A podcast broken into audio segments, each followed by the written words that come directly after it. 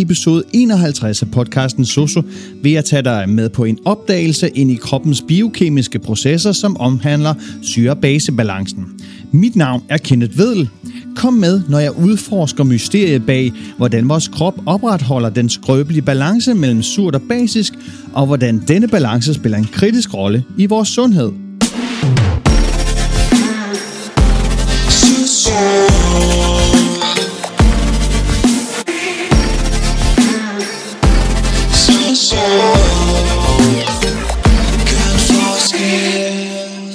Fra den blegnende brus i din yndlingsdrik til livsvigtige processer i kroppen, alt drejer sig om syre og baser. Så læn dig tilbage, tag et dybt åndedrag og lad os sammen afdække hemmeligheden bag kroppens syre-base-balance. Vi skal tale om de illustrationer, der hører til kapitlet omkring kroppens syre-base-balance, så du kan med fordel finde dem frem fra bogen Naturfag Soso niveau D og C, så vi sammen kan forberede os til naturfags eksamen. Hvorfor er kroppens syre-base-balance vigtig? Den er afgørende for, at kroppen fungerer optimalt. Og når der opstår ubalance, så kan det have alvorlige sundhedsmæssige konsekvenser. For i SSA'en er det vigtigt at forstå, hvordan det påvirker vores borgere, især dem med kroniske sygdomme. Vi skal igennem pH og frie hydrogenioner, syre-base-balance i kroppen, herunder pH-værdier og CO2 i blodet, så har vi syrebaseforgiftning herunder respiratorisk acidose, respiratorisk baseose, metabolisk acidose og metabolisk baseose. Hvad sker der, hvis der kommer koldioxid, CO2, i en væske? Når CO2 kommer i kontakt med en væske, især vand, så kan det medføre dannelsen af kulsyre, altså H2CO3. Og det skyldes, at CO2 kan reagere med vandmolekylerne i en kemisk proces. Men hvad sker der? CO2-molekylerne diffunderer ind i væsken og opløses i den. Og så bliver der dannet kulsyre, og det sker, når CO2-molekylerne de interagerer med vandmolekylerne, så reagerer de og danner kulsyre, altså H2CO3. Reaktionen den hedder CO2 plus H2O. Det bliver til H2CO3. Så sker der en ionisering, hvor kulsyren kan ionisere i væsken for at danne hydrogenioner, altså H+, og hydrogenkarbonioner. Så det bliver til HCO3. Reaktionen den hedder H2CO3 bliver til H plus HCO3.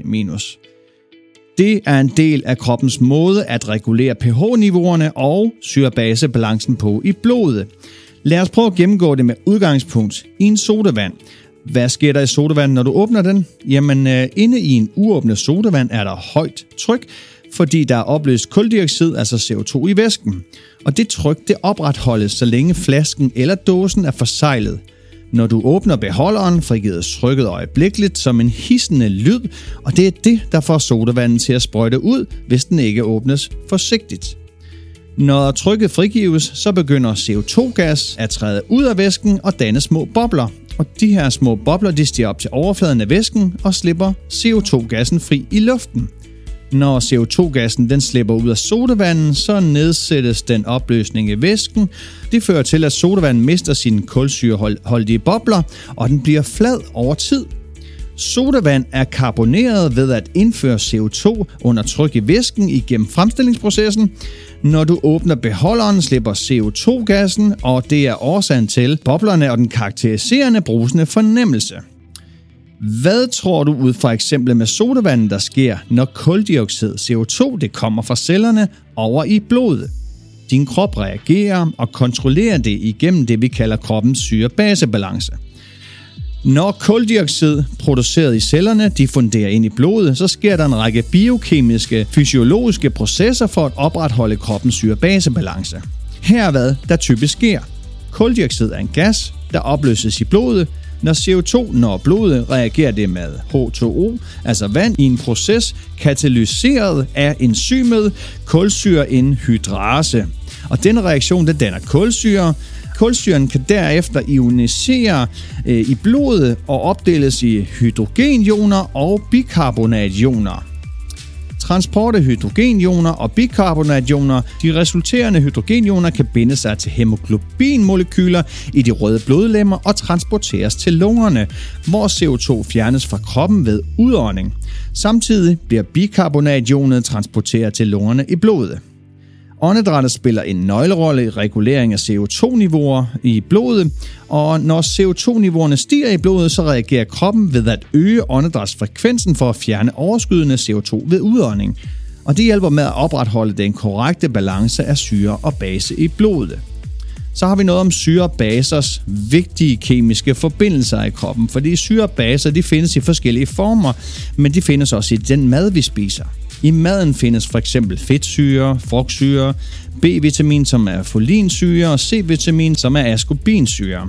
Og man skulle tro, at aminosyre, som proteiner er opbygget af, også er syre, men det er ikke altid tilfældet.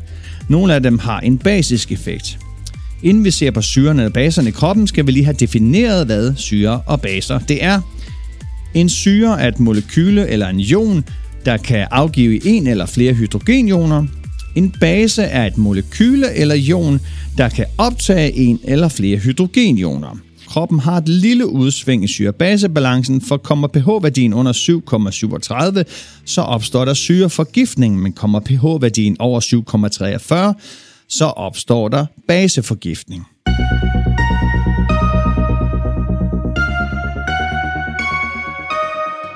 Så har vi pH og frie hydrogenioner.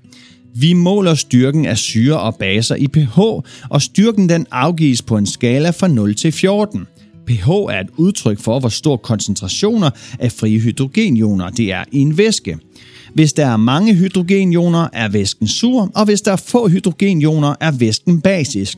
Derfor kan man også sige, at pH-værdien den angiver surhedsgraden i en væske. Hvis du ser på figur 8.1, kan du se antallet af hydrogenioner, det afgør, om en væske er sur eller basisk.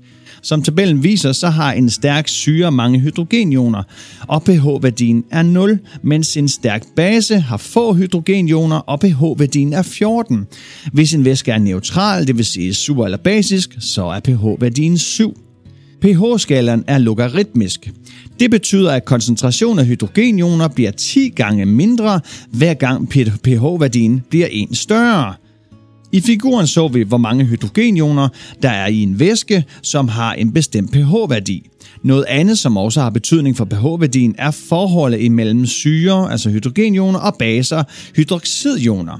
Hvis du ser på figur 8.2, så kan du se, at forholdet mellem hydrogenioner og hydroxidioner har betydning for pH-værdien. På skalaen her i den venstre side en høj koncentration af hydrogenioner og en lav koncentration af hydroxidioner. Det giver sammenlagt en lav pH og angiver dermed syre. Til højre er der omvendt en lav koncentration af hydrogenioner og en høj koncentration af hydroxidioner, hvilket medfører en høj pH og angiver, at det er en base. Så har vi noget om syre-base-balance i kroppen. I kroppen er opretholdelse af den rette balance mellem syre og baser i blodet afgørende for en række livsvigtige processer. Den normale pH-værdi i blodet den skal ligge inden for et snævert interval mellem 7,37 og 7,43. Inden hver afgivelse for den her pH eller for det her pH-interval, det kan have alvorlige konsekvenser for cellernes funktion, da enzymer er meget følsomme over for de her pH-ændringer. Når pH-værdien den falder til under 7,37, så opstår der en tilstand kaldet syreforgiftning, mens en pH-værdi over 7,43 fører til en tilstand kaldet baseforgiftning. Forskellen i koncentrationen af hydrogenioner mellem de her to yderpunkter er utrolig lille.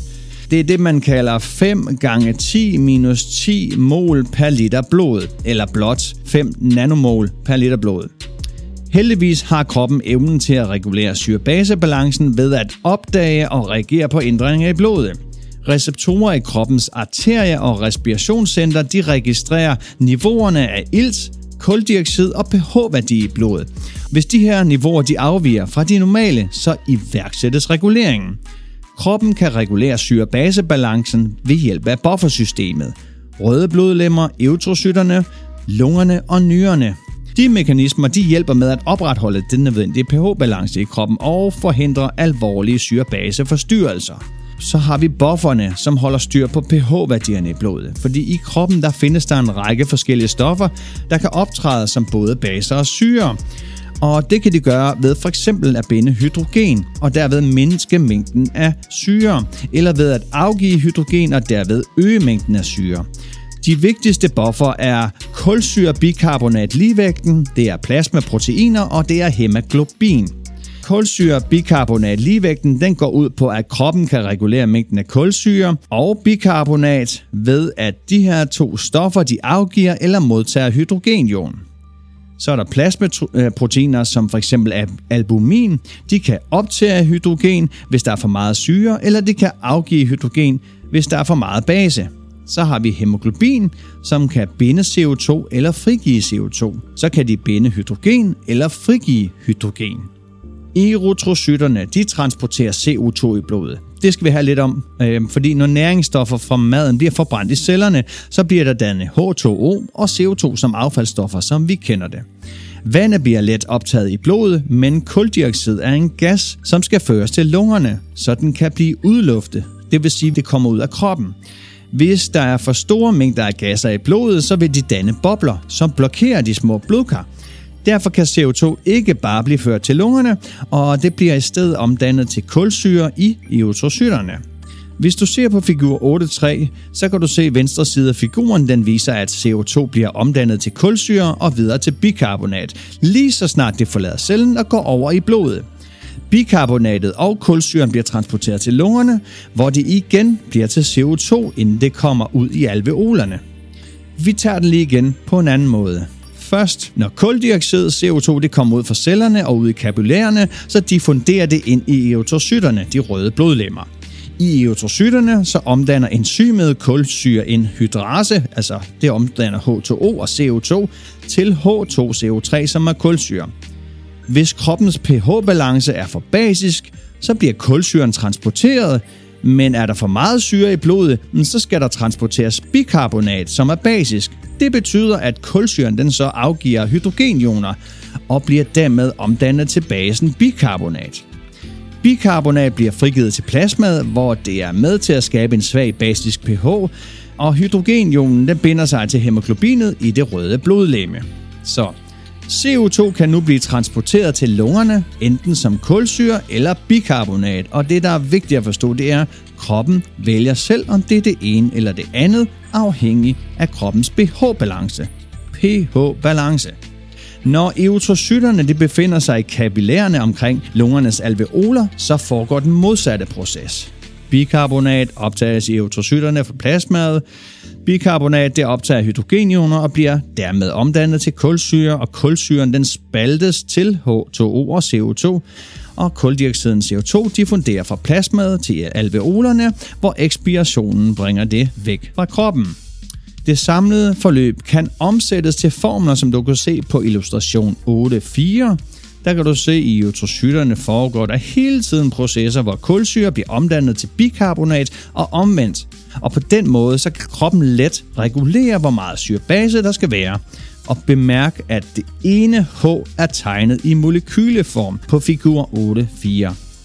Så har vi noget omkring lungerne, som sørger for, at CO2 det udskilles fra kroppen, fordi en af lungernes vigtige funktioner det er at udskille CO2, som er et affaldsprodukt fra forbrænding af næringsstoffer i cellerne.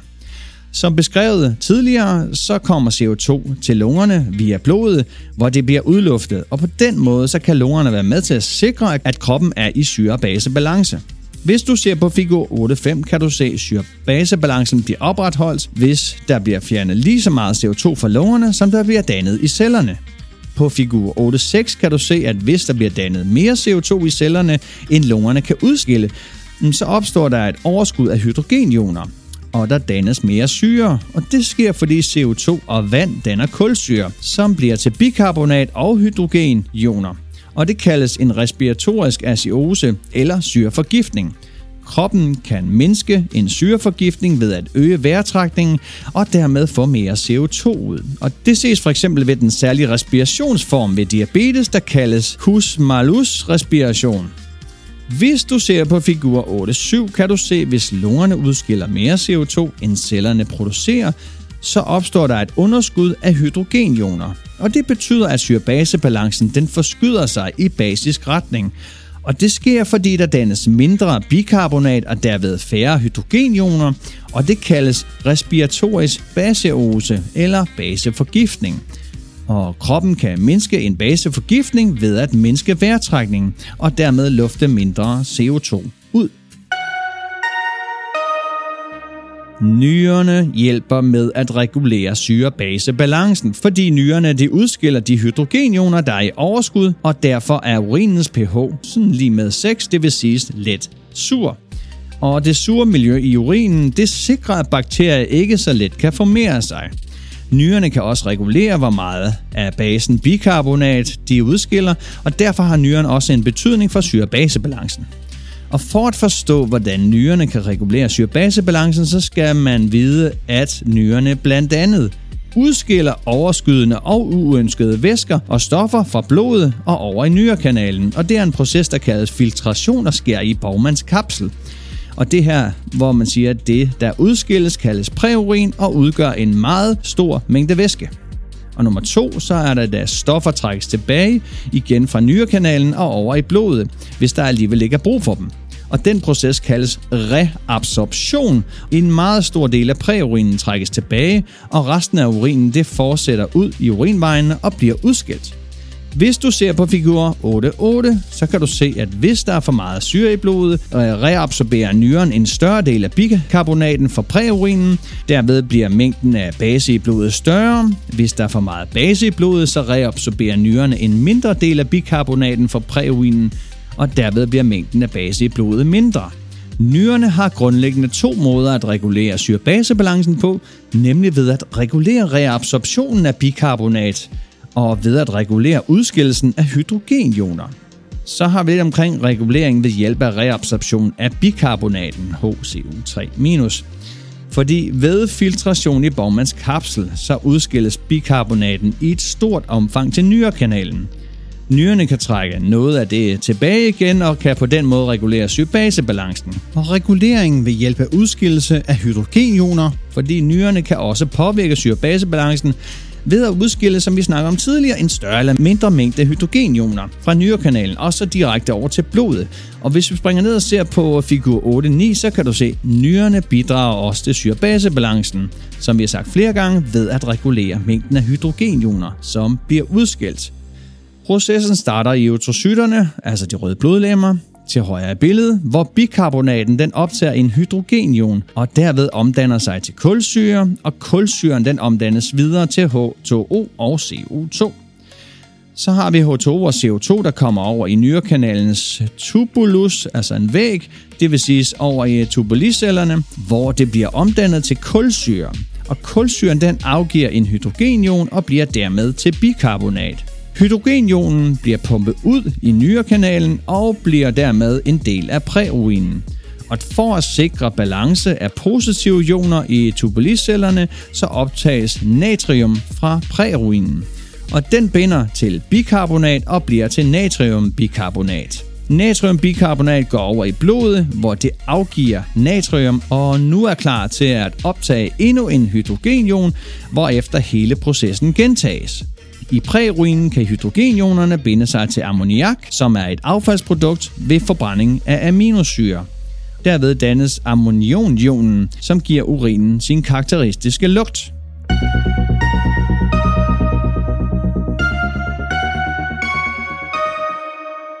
Syre- og baseforgiftning, fordi ved sygdom så kan der opstå forskydninger af syre-basebalancen. Det kan være livsfarligt, og derfor vil kroppen også straks forsøge at kompensere for ubalancen ved at sætte forskellige processer i gang. Der findes fire forskellige former for ubalance. Hvis du ser på figur 8.10, kan du se, at syre- og baseforgiftning kan enten være respiratorisk, det vil sige hænge sammen med vejrtrækning, eller metabolisk, altså hænge sammen med stofskifte. Hvis vi ser på den første, respiratorisk acidose, så kan vi se, at respiratorisk acidose opstår på grund af nedsat vejrtrækning, f.eks. ved hyperventilation, hvilket kan føre til en ophobning af koldioxid i blodet, og det sker typisk hos personer med kronisk lungesygdom som kold. Øget CO2-niveau, altså det giver nedsat vejrtrækning, som resulterer i en mindre udånding af CO2, hvilket øger koncentrationen af CO2 i blodet. Og det medfører til dannelse af syre øget hydrogenioner og lavere pH, fordi når CO2-niveauerne stiger, så dannes der mere bikarbonat i blodet og derved omdannes til kulsyre. Og det resulterer i et overskud af hydrogenioner, hvilket gør blodet mere surt og sænker pH-værdien. Og derudover kan nedsat ildtilførsel til cellerne på grund af dårlig vejrtrækning føre til anaerob metabolisme og øget produktion af mælkesyre, altså laktat, hvilket yderligere sænker pH-værdien i blodet. Respiratorisk acidose er skadelig for kroppen og især for nervecellerne på grund af den lavere pH-niveau, hvilket kan påvirke dets funktion negativt. Hvis du ser på figur 8.11, kan du se ved kold koncentrationen af CO2 i alveolerne være højere end normal, fordi vejrtrækningen er nedsat.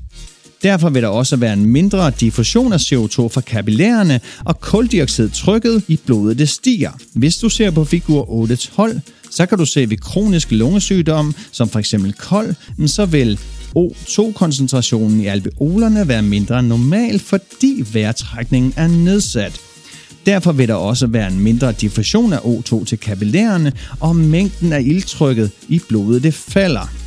Så har vi noget om kompensation ved respiratorisk acidose, fordi kroppen den forsøger at kompensere for den her acidose, hvis der er for meget syre på grund af dårlig vejrtrækning, som ofte ses ved kold.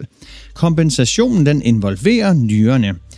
Øget produktion af bikarbonat. Jamen, nyrerne forsøger at øge mængden af bikarbonat i kroppen, og bikarbonat det fungerer jo som base og hjælper med at neutralisere overskydende syre i blodet så mindsket forskel mellem syre og base, fordi ved at øge bikarbonatniveauet, så reduceres forskellen mellem syre og base i kroppen, og det bidrager til at hæve pH-værdien, så den vil nærme sig det normale niveau. Og ved at måle blodprøver, som viser ændringer i bikarbonatsniveauet, så kan man diagnostisere kold, hvor kroppen har indledt denne kompensationsmekanisme for at modvirke det sure forhold forårsaget af dårlig vejrtrækning. Så har vi den næste, respiratorisk basiose, som er høj pH på grund af åndedrættet, og det skyldes hyperventilation, det vil sige øget vejrtrækning, og det ses for eksempel hos borgere med angst. Ved hyperventilation så bliver der udluftet mere CO2 gennem lungerne, og derfor bliver koldioxidtrykket i blodet mindre. Når der bliver udskilt mere CO2, så bliver der dannet mindre kulsyre og derfor også mindre bikarbonat og det betyder, at der bliver færre hydrogenioner i overskud, og pH-værdien stiger. Kompensation ved respiratorisk basiose, jamen der, der kan man bare se, at ved den her respiratorisk basiose, så er der for meget base i blodet i forhold til mængden af syre, og kroppen vil derfor forsøge at mindske mængden af base. Nyrerne vil nedsætte reabsorptionen af basen bikarbonat fra nyrekanalen, og derved bliver koncentrationen af base mindre i blodet. Forskellen mellem syre og base bliver mindre, og det får pH-værdien til at falde og nærme sig det normale vindniveau. Så har vi nummer 3, metabolisk acidose, som er lav pH på grund af stofskifte. Og det er en tilstand, hvor pH-værdien i blodet sænkes på grund af forstyrrelser i kroppens stofskifte. Og der er to måder, det kan ske på. Der er tab af bikarbonat, og det sker ofte ved diarré, hvor patogene tarmbakterier frigiver toksiner, der øger peristaltikken i tarmene, og det fører til en øget udskillelse af væske og bikarbonaten med afføringen, og bikarbonaten det er jo en base, der normalt hjælper med at opretholde syrebasebalancen i blodet ved at neutraliserende overskydende syre, især mavesyre. Når bikarbonaten der tabes ved diarré, så falder mængden af base i blodet, og pH-værdien sænkes. Og så har vi dannelse af ketonstoffer, og det sker ofte ved diabetes mellitus, når glukose ikke kan trænge ind i cellerne ordentligt på grund af insulinmangel og insulinresistens. Cellerne begynder at forbrænde fedt for energi, hvilket producerer affaldsprodukter herunder ketonstoffer. Og de her ketonstoffer de er sure, hvilket øger koncentrationen af hydrogenioner i blodet og sænker pH-værdien. I begge tilfælde er resultatet af metabolisk acidose en lavere pH i blodet, hvilket kan have alvorlige konsekvenser for kroppens funktion og sundhedstilstand. Hvis du ser på figur 8.13, kan du se, at ved diarré opstår der et tab af basen bikarbonat, og øh, derved bliver der mindre base i blodet, og pH-værdien den daler. Men hvad er kompensationen ved metabolisk acidose? Jamen, da kroppen har for meget syre, så drejer det sig om at mindske mængden af syre, og det sker to steder. Lungerne de øger udskillelse af CO2 ved hjælp af hyperventilation. Når kuldioxidtrykket det daler i blodet, så dannes der mindre hydrogenioner, og pH-værdien den stiger. Ved diabetes så kendes den her kompensationsmekanisme fra Kussmaulus respiration. Nyrerne øger udskillelsen af hydrogenioner fra tubuluscellerne til præurinen, og jo mere hydrogenioner der bliver udskilt, jo mere stiger pH-værdien i blodet. Så skal vi til den sidste, som er metabolisk baseose, og det er høj pH på grund af stofskifte. Metabolisk baseose det opstår på grund af tab af hydrogenioner, for eksempel ved voldsomme opkastninger. Og ved tab af hydrogenioner, så bliver der mindre syre i forhold til mængden af base. Og derfor så stiger pH-værdien, og ved de her voldsomme og gentagende opkastninger, så mister kroppen saltsyre, som er en del af mavesyren. Mavesyren er med til at nedbryde de her næringsstoffer fra maden og bekæmpe, ja, og bekæmpe også øh, mikroorganismer i mavesækken. Og derfor er mavesyren vigtig, og kroppen kan let producere mere, hvis vi mister noget, for eksempel ved opkastninger. Men hvis kroppen skal producere mere mavesyre, bliver indholdet af hydrogenioner mindre i blodet, og syrebasebalancen der bliver forskudt i basisk retning. Og det betyder, at pH-værdien den stiger. Men hvad er kompensationen ved den her metaboliske basiose? Jamen, da der er for meget base, så vil kroppen forsøge at danne mere syre, og det gøres ved at nedsætte respirationen, det vil sige, at borgeren hyperventilerer, og hyperventilation det gør, at der bliver udskilt mindre CO2, og så stiger mængden af kuldioxidtrykket i blodet, og der bliver dannet flere hydrogenioner. Når der på den måde bliver dannet mere syre, så daler pH-værdien og nærmer sig normalt niveau. Og udover hyperventilation, så kan kroppen kompensere ved, at nyrerne udskiller mindre hydrogenioner i tubuluscellerne.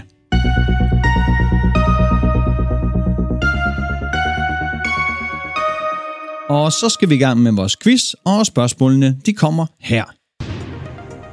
Hvad er pH-værdien ved en baseforgiftning, baseose?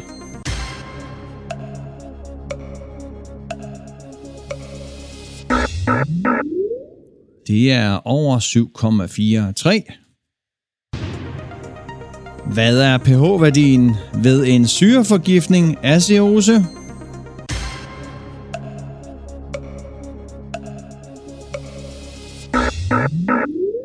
Det er under 7,32. Hvad sker der, når kuldioxid, CO2, kommer i kontakt med en væske?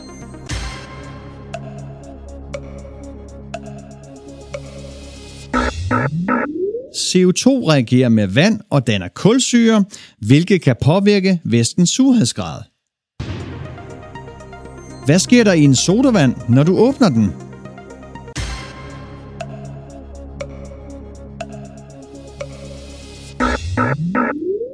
Når du åbner en sodavand, så frigives tryk, CO2-gasbobler dannes, og opløsningen af CO2 i væsken reduceres. Hvordan regulerer kroppen sin syre-base-balance, når CO2 fra cellerne kommer ind i blodet?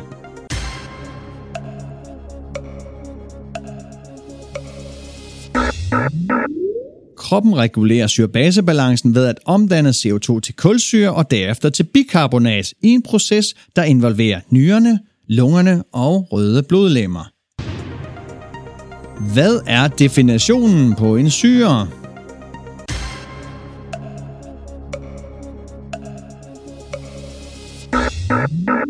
En syre er et molekyle eller en ion, der kan afgive en eller flere hydrogenioner.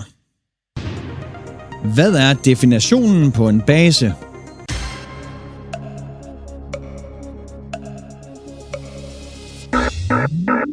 En base er et molekyle eller en ion, der kan optage en eller flere hydrogenioner.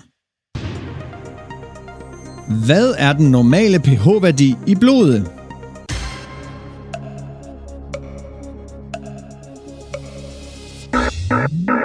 Den normale pH-værdi i blodet skal ligge inden for et snævert interval mellem 7,37 og 7,43. Hvordan måler vi styrken af syre og baser i en væske?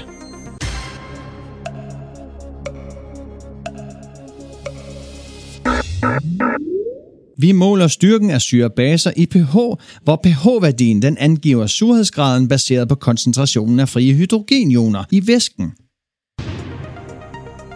Hvad er en respiratorisk acidose?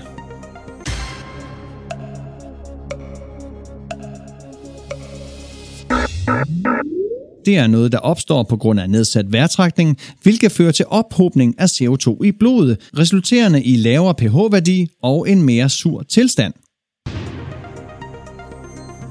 Hvad er metabolisk acidose?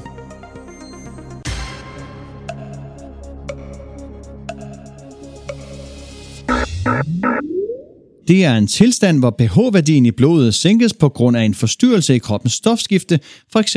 tab af bikarbonat ved diarré eller dannelse af ketonstoffer ved diabetes eller hård faste. Det var alt om kroppens syre-basebalancen, hvor vi har været igennem pH og frie hydrogenioner, syre-basebalancen i kroppen, syre-baseforgiftning. I næste afsnit skal vi tale om nervesystemet. Du kan finde mig på det sociale medie LinkedIn, og har du nogle spørgsmål, forslag til emner eller andet, er du velkommen til at sende mig en mail på sososnabelag.positivlivsstil.dk. Du kan se links i show notes, og så ses vi bare derude, hvor vi ønsker at gøre en forskel. Social.